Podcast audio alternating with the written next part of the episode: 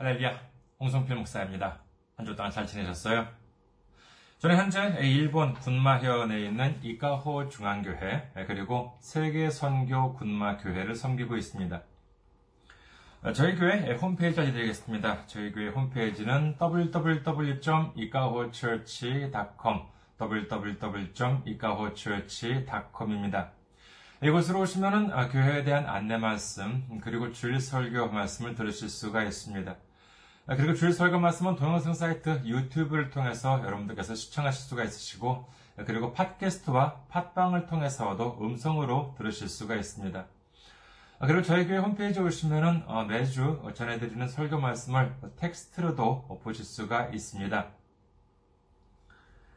다음으로 메일 주소 알려드리겠습니다. 교회 메일 주소는 이카호처치 골뱅이 gmail.com 이카호처치 골뱅이 gmail.com입니다.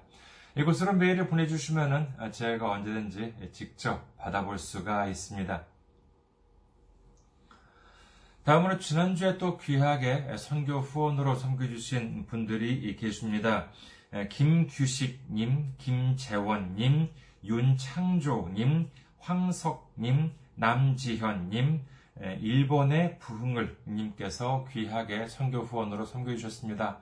아, 정말 매주 말씀드리는 것처럼 정말 어려운 여러 가지 힘들고 어려운 과정에 있는 어, 상황임에도 불구하고 이렇게 일본 선교에 관심을 가져주시니 얼마나 감사한지 모릅니다. 예수님의 놀라운 축복과 넘치는 은혜가 함께 하시기를 주님의 이름으로 축원드립니다. 다음으로 어, 선교 후원으로 섬겨주실 분들을 위해 안내 말씀드립니다. 먼저 한국에 있는 은행이죠. KB 어, 국민은행입니다. KB 국민은행 어, 계좌번, 어, 계좌번호는 079-21-0736-251입니다. KB 국민은행이고요. 계좌번호는 079-21-0736-251가 되겠습니다. 그리고 어, 일본에 계신 분들을 위해 안내 말씀드리겠습니다. 또는 일본에 있는 은행으로 직접 선거 주실 분들을 위해 안내 말씀드립니다. 어, 군마은행이고요. 그리고 지점 번호는 190, 계좌 번호는 1992256입니다. 어, 군마은행 지점 번호는 190, 계좌 번호는 1992256이 되겠습니다. 그리고 어, 또 원래 있던 계좌번호이긴 한데요. 어, 그, 어, 방송으로도 한번 처음으로 소개해 드릴까 합니다. 참 제가 써놓고도 참 계획성이 없죠. 좀 이렇게 깨끗하게 쓰면 좋을 것을 봐서 다음에 다시 한번 쓰도록 하겠습니다. 유초 은행이에요. 그러니까 우표 우체국에 있는 어, 은행이라고 하는데 전국에 있는 어, 지점이 있다고 합니다. 근데 솔직히 좀 무엇을 써드려야지 뭐, 모르죠. 좋을지 잘 모르겠습니다. 그렇게 일본에 오랫동안 살고 있는데 참이 여러 가지 이 일본 은행 시스템에 대해서 잘도 잘 모르고 있어요. 그 기호가 있고요. 기호 일, 기호는 10450이라고 하고요. 유초은행의 기호는 10450 그리고 번호가요. 356-44801이라고 합니다. 그리고 어, 점명이라고 해가지고 048이라고 해요. 다시 한번 말씀 드릴게요. 유치원행이고요. 기호는 10450, 번호는 356-44801, 그리고 지점명은 048이라고 합니다. 아, 전번이랑 지점번은, 어, 전명은 똑같은데, 그리고 이름은 혼손삐루라고 이제 이렇게 되어 있습니다. 아, 그리고 또 이게 유쪽에서 입금하는 거랑 또 타은행에서 입금하는 거랑 뭐 자릿수가 뭐 다르고 좀 그러더라고요. 여러분들께서 혹시 참, 참, 죄송한데 에, 좀 이렇게 에, 아시는 분은 아시는 분은 이렇게 참고해 주시기 바라겠습니다. 아, 정말 저희 어, 저희 교회는요 아직까지 재정적으로 미자립 상태에 있습니다. 아, 그래서 여러분들의 기도와 선교 후원이 큰 힘이 되고 있습니다. 여러분들의 많은 기도, 많은 관심, 많은 참여, 많은 섬김 기다리고 있겠습니다. 오늘 함께 은혜 나누실 말씀 보시겠습니다. 함께 은혜 나누실 말씀은 로마서 어, 지난주에 이어서 로마서 7장 아, 이번 주는 14절에서 19절까지의 말씀이 되겠습니다.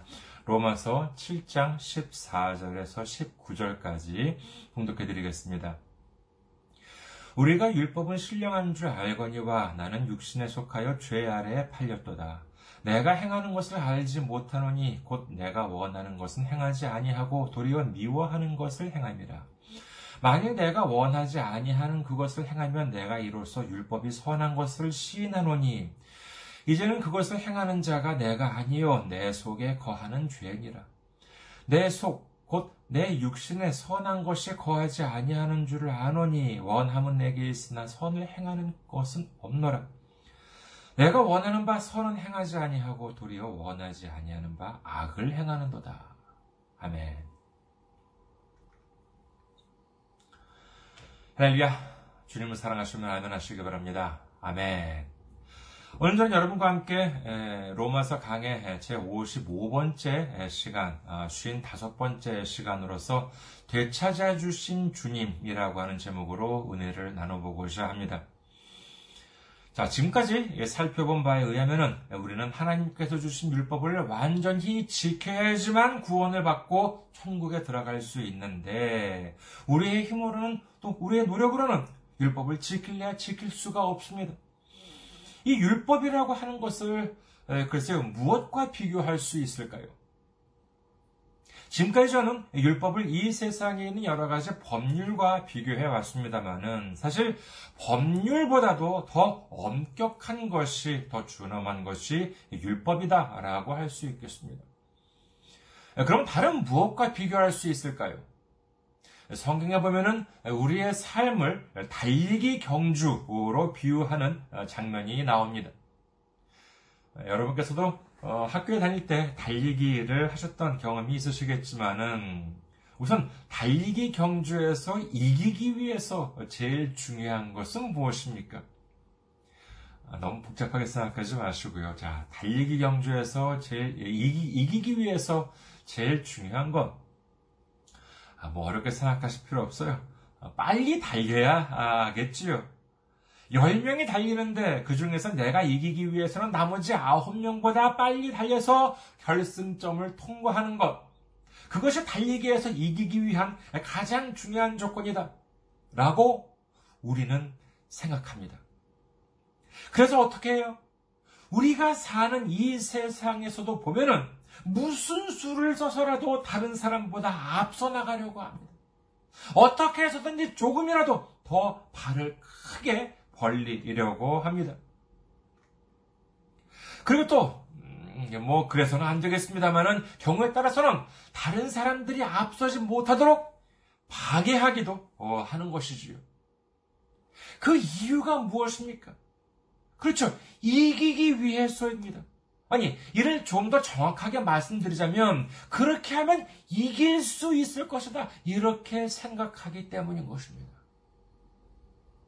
그런데, 이 성경에 보면은요, 관점이 조금 다릅니다.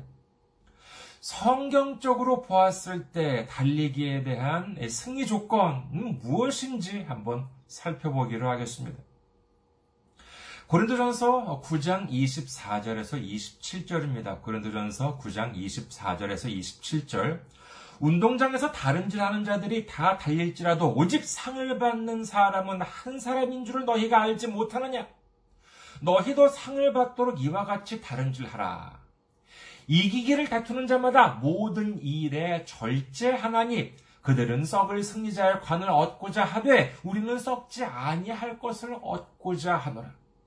그러므로 나는 다른 질 하기를 향방 없는 것 같이 아니하고 싸우기를 허공을 치는 것 같이 아니하며 내가 내 몸을 쳐 복종하게 하면 내가 남에게 전파한 후에 자신이 도리어 버림을 당할까 두려워함이로다. 여기에 보시면 어떻습니까? 자, 24절에서는요, 달리기에서 상을 받기 위해서는 다음과 같이 하라 라고 말하죠.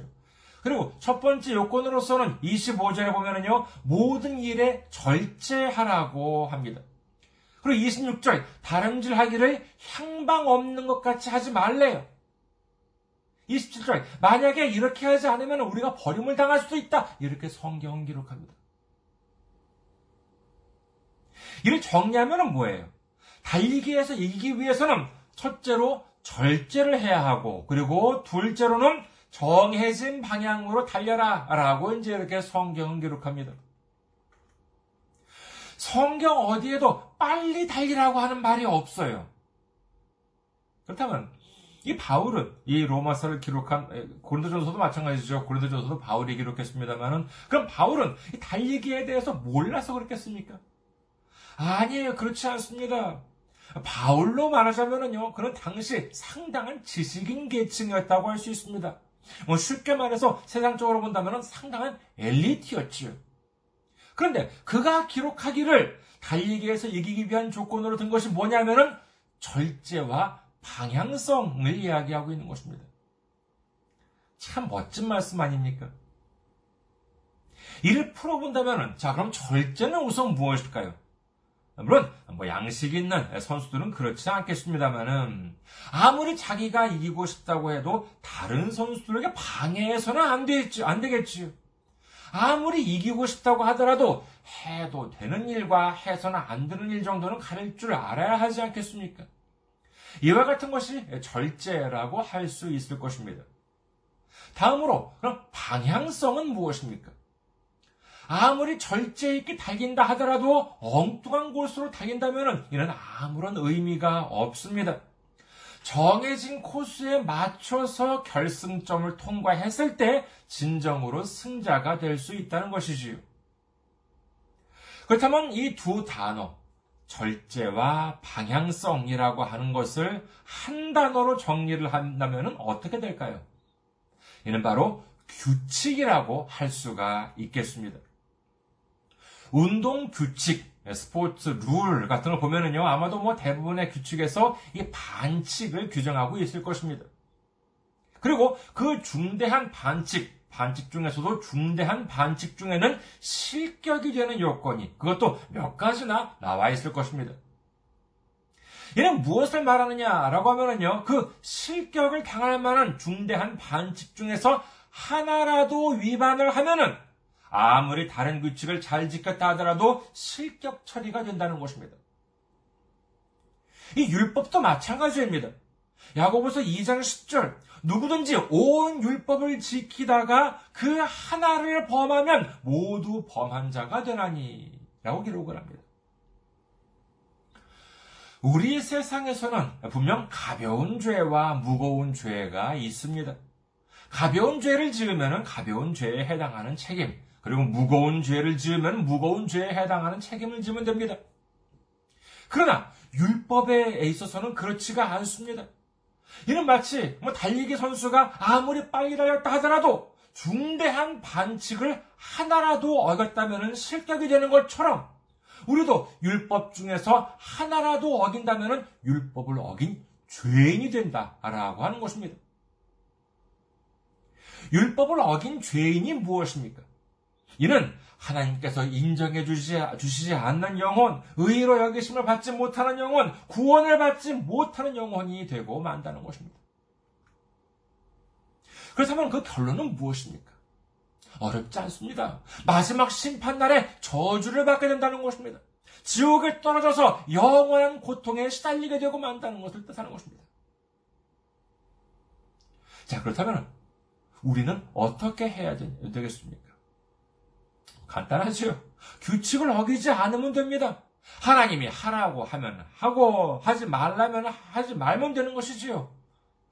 참 쉽죠. 자, 여기서 한 가지 여러분께 질문을 드리고자 합니다.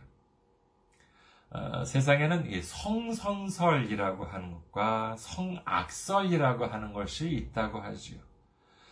이는 뭐 어, 쉽게 말해서 어, 성선설이라고 하는 것은 뭐 사람은 본래 선천적으로 선하게 태어나느냐, 아, 그리고 뭐 성악설은 어, 본래 악하게 태어나느냐라고 하는 것이 이제 성악설이라고 할 수 있겠는데 여러분께서는 어느 쪽이 맞다고 생각하십니까? 사람이라고 하는 것은 본래 선하게 태어나는 것이냐, 아니면은 악하게 태어나는 것이냐? 여기에 대해서는 여러 가지 생각이 있으시겠습니다만은 질문은 사실 여러분의 생각이 아닙니다. 질문은 무엇이냐 하면은 성경은 성경은 성선설과 성악설 선천적으로 착하게 태어나느냐, 선천적으로 나쁘게 태어나느냐, 어느 쪽이라고 기록을 하고 있을까요? 이 또한 간단합니다. 창세기 8장 21절 중반부. 이는 사람의 마음이 계획하는 바가 어려서부터 악함이라 라고 하나님께서 말씀하십니다. 다시 한번요. 창세기 8장 21절 중반부. 이는 사람의 마음이 계획하는 바가 어려서부터 악함이라 라고 하는 것입니다. 하나님께서 직접 말씀하셨어요. 예전에, 예전에 어떤 목사님께서 하셨던 말씀이 기억납니다. 그 목사님, 어, 지금 한 20년 좀 전이었을 겁니다. 아, 그러니까 아, 그 목사님한테 딸, 따님이 이제 있었는데, 지금은 이제 뭐 20년 전이니까 이제 뭐 어른이지요. 근데 그때는 아직 예, 어렸을 때였습니다만은, 그 목사님의 그 작은 따님, 뭐한 3살, 뭐, 말을 간신히 막 할 정도였대요. 예, 그랬는데, 그, 그때였는데, 거기 이제 그 방에서, 자, 이제 목사님 댁에서, 이제 그 딸아이가 이제 따님이 있고, 어딘지 옆에 과자가 이렇게 하나 있었나 봐요. 예, 그런데 아 뭐 그런가 보다라고 인상을 하고 있었는데 딱 어디에 잠깐 어디 왔다가 딱 보니까는 그 딸아이는 거기 여전히 거기 그대로 있는데 거기에 과자가 있던 게 금방 있었던 것이 없어졌다는 거예요. 그래서 그건 뭐 그 전에 뭐 살이 뭐 많았던 것도 아니고 뭐 그 딸 딸 딸 딸이 이제 먹은 것이 딸아이가 먹은 것이 이제 확실했답니다. 그래서 이 목사님이 장난으로 장난으로 그 따님한테 말하기를 어 여기 아빠가 먹으려고 했던 과자가 어디 갔지? 네가 먹었니? 라고 이제 이렇게 물었대요. 장난으로 그렇게 물었더니만은 그 딸아이가 하는 말이 아니 안 먹었다. 그러더라는 것입니다. 아, 분명히 그 딸이 먹은 것이 확실한데 그런데 아, 뭐 말도 뭐잘 뭐 못하는데 아니 안 먹었다 뭐 그러더래요. 그걸 보고 이 목사님 참 놀랐다고 합니다. 아, 무엇에든 놀랐냐 하면 그 작은 과자가 그게 중요한 것이 아니라 아니 그 조그만 아이가 아직 말도 서툰 그 어린 아이가 누군가가 가르쳐 준 것도 아닌데 벌써 뭘 해요? 거짓말을 할 줄 알았다는 것이에요. 정말 이 거짓말이라고 하는 것은요, 역사가 참 깁니다. 자, 성경에서 처음으로 거짓말을 한 사람이 누구인지 혹시 아십니까? 성경에서 처음으로 거짓말을 한 사람은 바로 어, 자기 동생을 죽인 가인이라고 할 수 있겠습니다. 창세기 4장 8절에서 9절 보면 다음과 같이 기록합니다. 창세기 4장 8절에서 9절. 가인이 그의 아우 아벨에게 말하고 그들이 들에 있을 때 가인이 그의 아우 아벨을 쳐 죽이니라. 여호와께서 가인에게 이르시되 내 아우 아벨이 어디 있느냐? 그가 이르되 내가 알지 못하나이다. 내가 내 아우를 지키는 자니까. 가인은 자신이 분명 아벨을 죽였음에도 불구하고 자기 친동생 아벨을 죽였음에도 불구하고 하나님이 아벨에 대해서 물으시자 자기는 어디 있는지 모른다 이렇게 잡아떼는 것입니다. 이처럼 성경에서 최초로 거짓말을 한 사람이 가인이다 라고 한다면은요.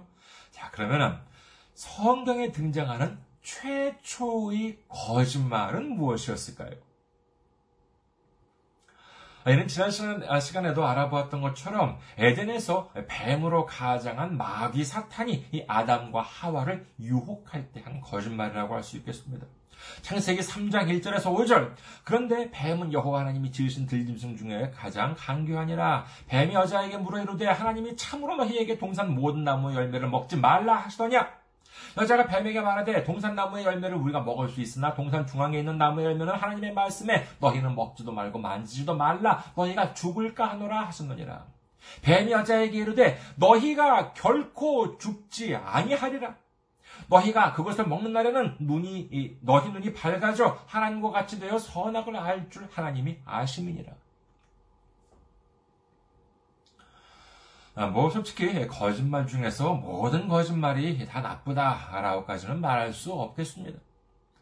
어, 좀더 구체적으로 어, 뭐 어떤 것이 나쁜 거짓말이냐라고 하면은 어, 남을 뭐 해한다거나 아니면 또한 악한 목적으로 자기 이익을 챙기기 위해서 한다거나 이와 같은 거짓말은 나쁜 거짓말이라고 할 수 있겠지요. 가인의 거짓말이나 마귀의 거짓말은 무엇입니까? 가인은 자신이 돌이킬 수 없는 죄를 지었음에도 불구하고 이를 모면하려는 악한 목적으로 거짓말을 했던 것이고 마귀 사탄은요, 마귀 사탄은 이 아담과 하와를 타락시킬 목적으로 죄를 짓게 할 목적으로 거짓말을 했던 것입니다. 이렇게 본다면 이 둘 모두 악한 거짓말이다라고 할 수 있겠지요. 그렇다면 우리는 어떻습니까? 악한 거짓말을 한 적이 없어요? 아니면 꼭 거짓말이 아니라 하더라도 우리가 죄를 지은 적이 없겠습니까? 자, 이론상으로 돌아가 본다면요, 우리가 죄를 안 지을 수는 있어요. 앞서 말씀드렸던 것처럼 성경에서 하라는 것만 하고, 하라는 것은 하고 하지 말라면 하지 않으면 됩니다. 그런데 그게 가능하냐 하는 것이지요.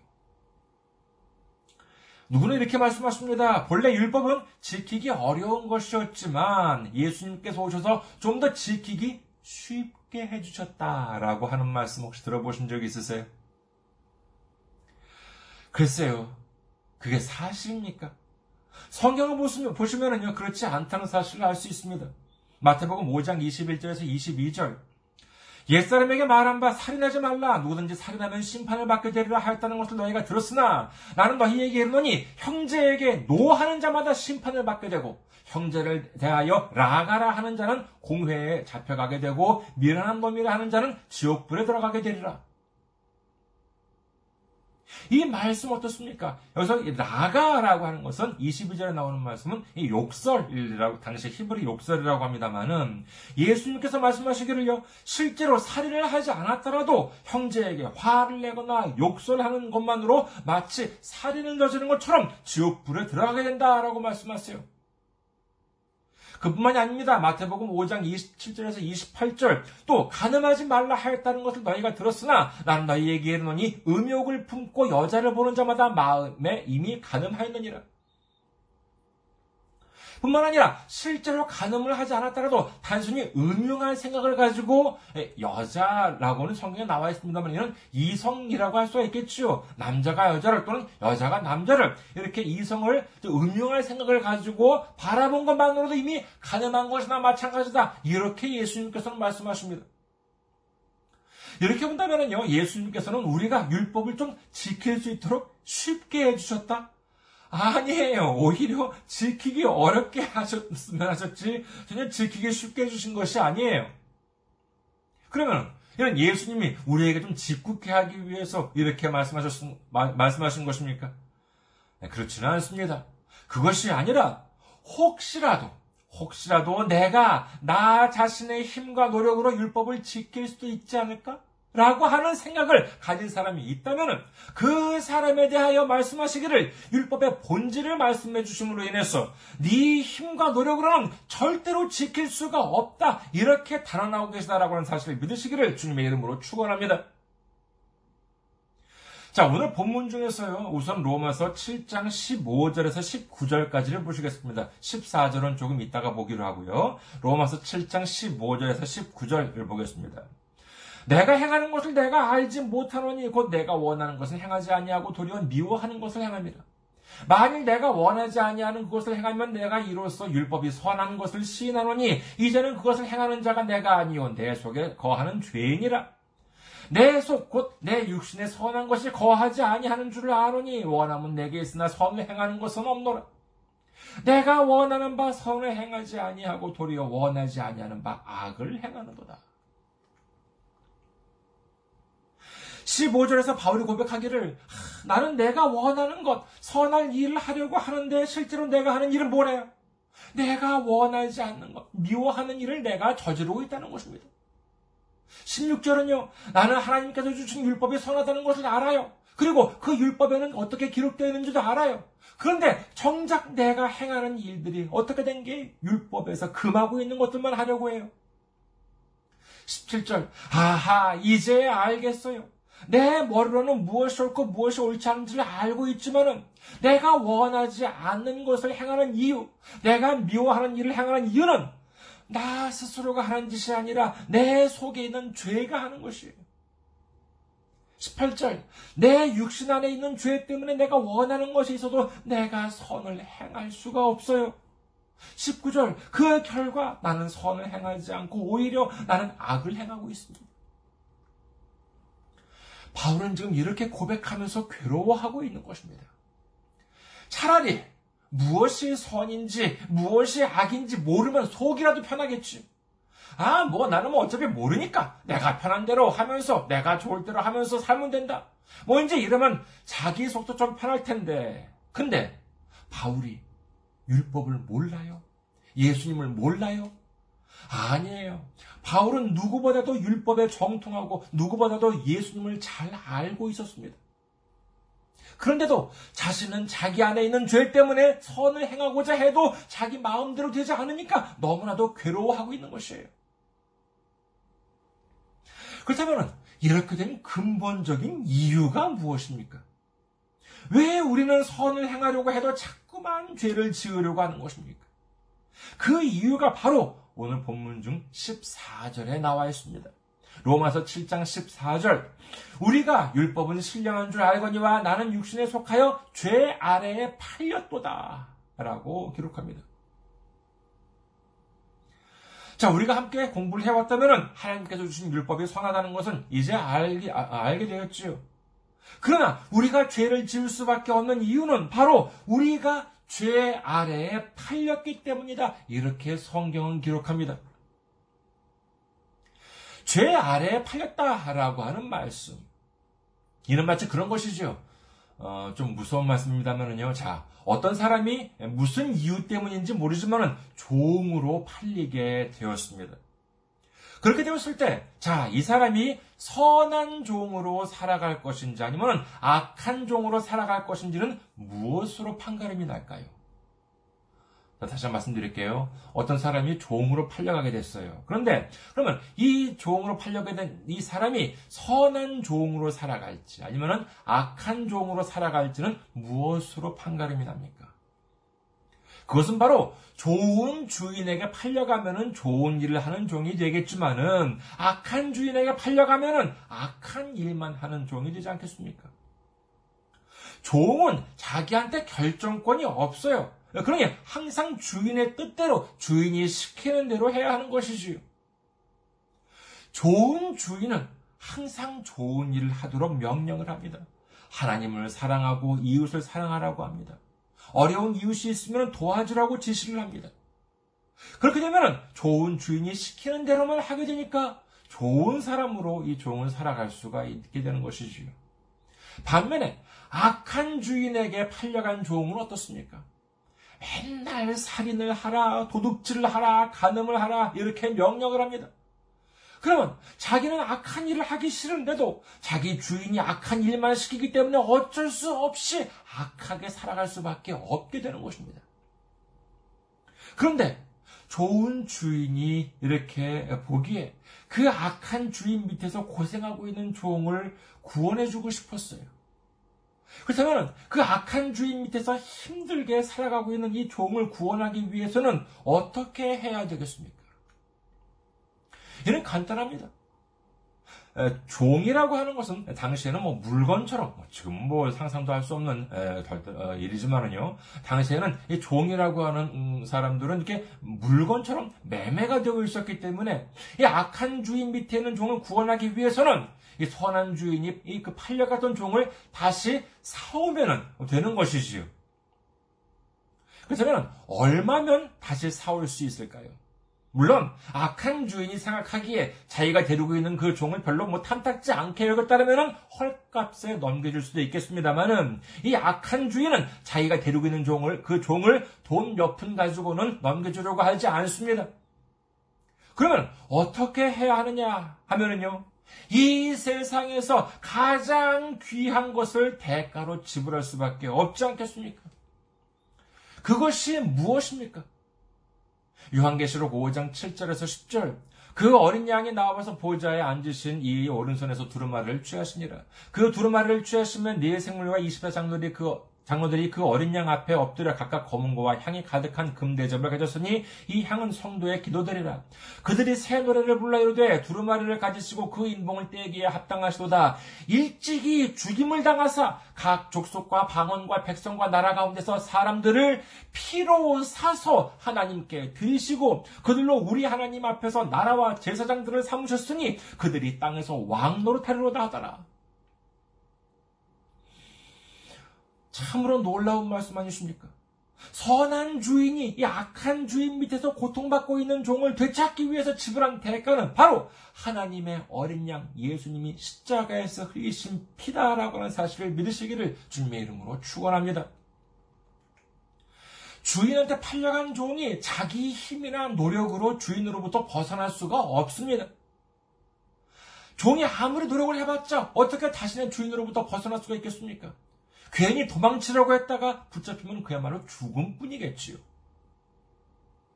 우리가 그와 같은 악한 주인, 마귀 사탄이라고 하는 이름 또는 세상적, 세속적이라고 하는 이름을 가진 악한 주인 밑에 있는 한 우리는 아무리 발버둥을 쳐도 악한 일을 저지를 수밖에 없습니다. 그러나 우리의 구주 되신 예수님께서는 이 세상에서 가장 귀한 그 피를 흘려주심으로 인해서 그 보혈을 흘려주심으로 인해서 우리를 악한 주인으로부터 사서 하나님께 드리시고 우리를 이 땅의 왕처럼 높이 들어주신다, 또 높이 들어주신다라고 하는 것을 믿으시기를 주님의 이름으로 축원합니다. 주님은 우리를 사랑하십니다. 믿으시면 아멘 하시기 바랍니다. 우리를 얼마나 사랑하셨으면 스스로 죽임을 당하시면서까지 그 피를 흘려주심으로 말미암아 그 대가로 우리를 구원해 주셨겠습니까? 이사야 52장 13절 보라 내 종이 형통하려니 밭으로 높이 들려서 지극히 존귀하게 되리라. 우리는 이제 악한 마귀 사탄의 종이 아니라 주님의 종입니다. 주님의 자녀입니다. 이 지금 이 순간 우리가 아무리 힘들고 어려울지라도 주님만 믿고 주님만 의지하면 형통하게 됩니다. 주님께서 우리를 지극히 존귀하게 해주신 역사가 일어나는 줄 믿으시기를 주님의 이름으로 축원합니다. 잊어서는 안 됩니다. 우리를 너무나도 사랑해 주셔서 그 보혈을 흘리시면서까지 그 대가로 우리를 사서 구원해 주셨다는 것입니다. 이제 주님의 피로써 구원받은 우리, 악한 마귀 사탄 밑에서 거하다가, 악한 마귀 사탄 밑에 거하다가, 세상 밑에 거하다가 주님의 보혈로 되찾아온 우리는 더 이상 마귀 안에 거할 수가 없습니다. 세상 밑에 거할 수가 없는 것입니다. 요한복음 15장 7절 너희가 내 안에 거하고 내 말이 너희 안에 거하면 무엇이든지 원하는 대로 구하라 그리하면 이루리라. 시편 103편 5절 좋은 곳으로 네 소원을 만족하게 하사 네 청춘을 독수리같이 새롭게 하신도다. 이제 주님의 십자가 보혈의 대가로 우리를 되찾아 주신 주님께 감사와 찬송을 돌리고 주님께 순종하는 종이 되어서 장차 좋은 곳으로 채워주시는 예수님의 능력으로 말미암아 독수리처럼 높이 들려 새롭고 존귀하게 되는 우리 모두가 되시기를 주님의 이름으로 축원합니다. 감사합니다. 항상 승리하시고 건강한 모습으로 다음 주에 뵙겠습니다.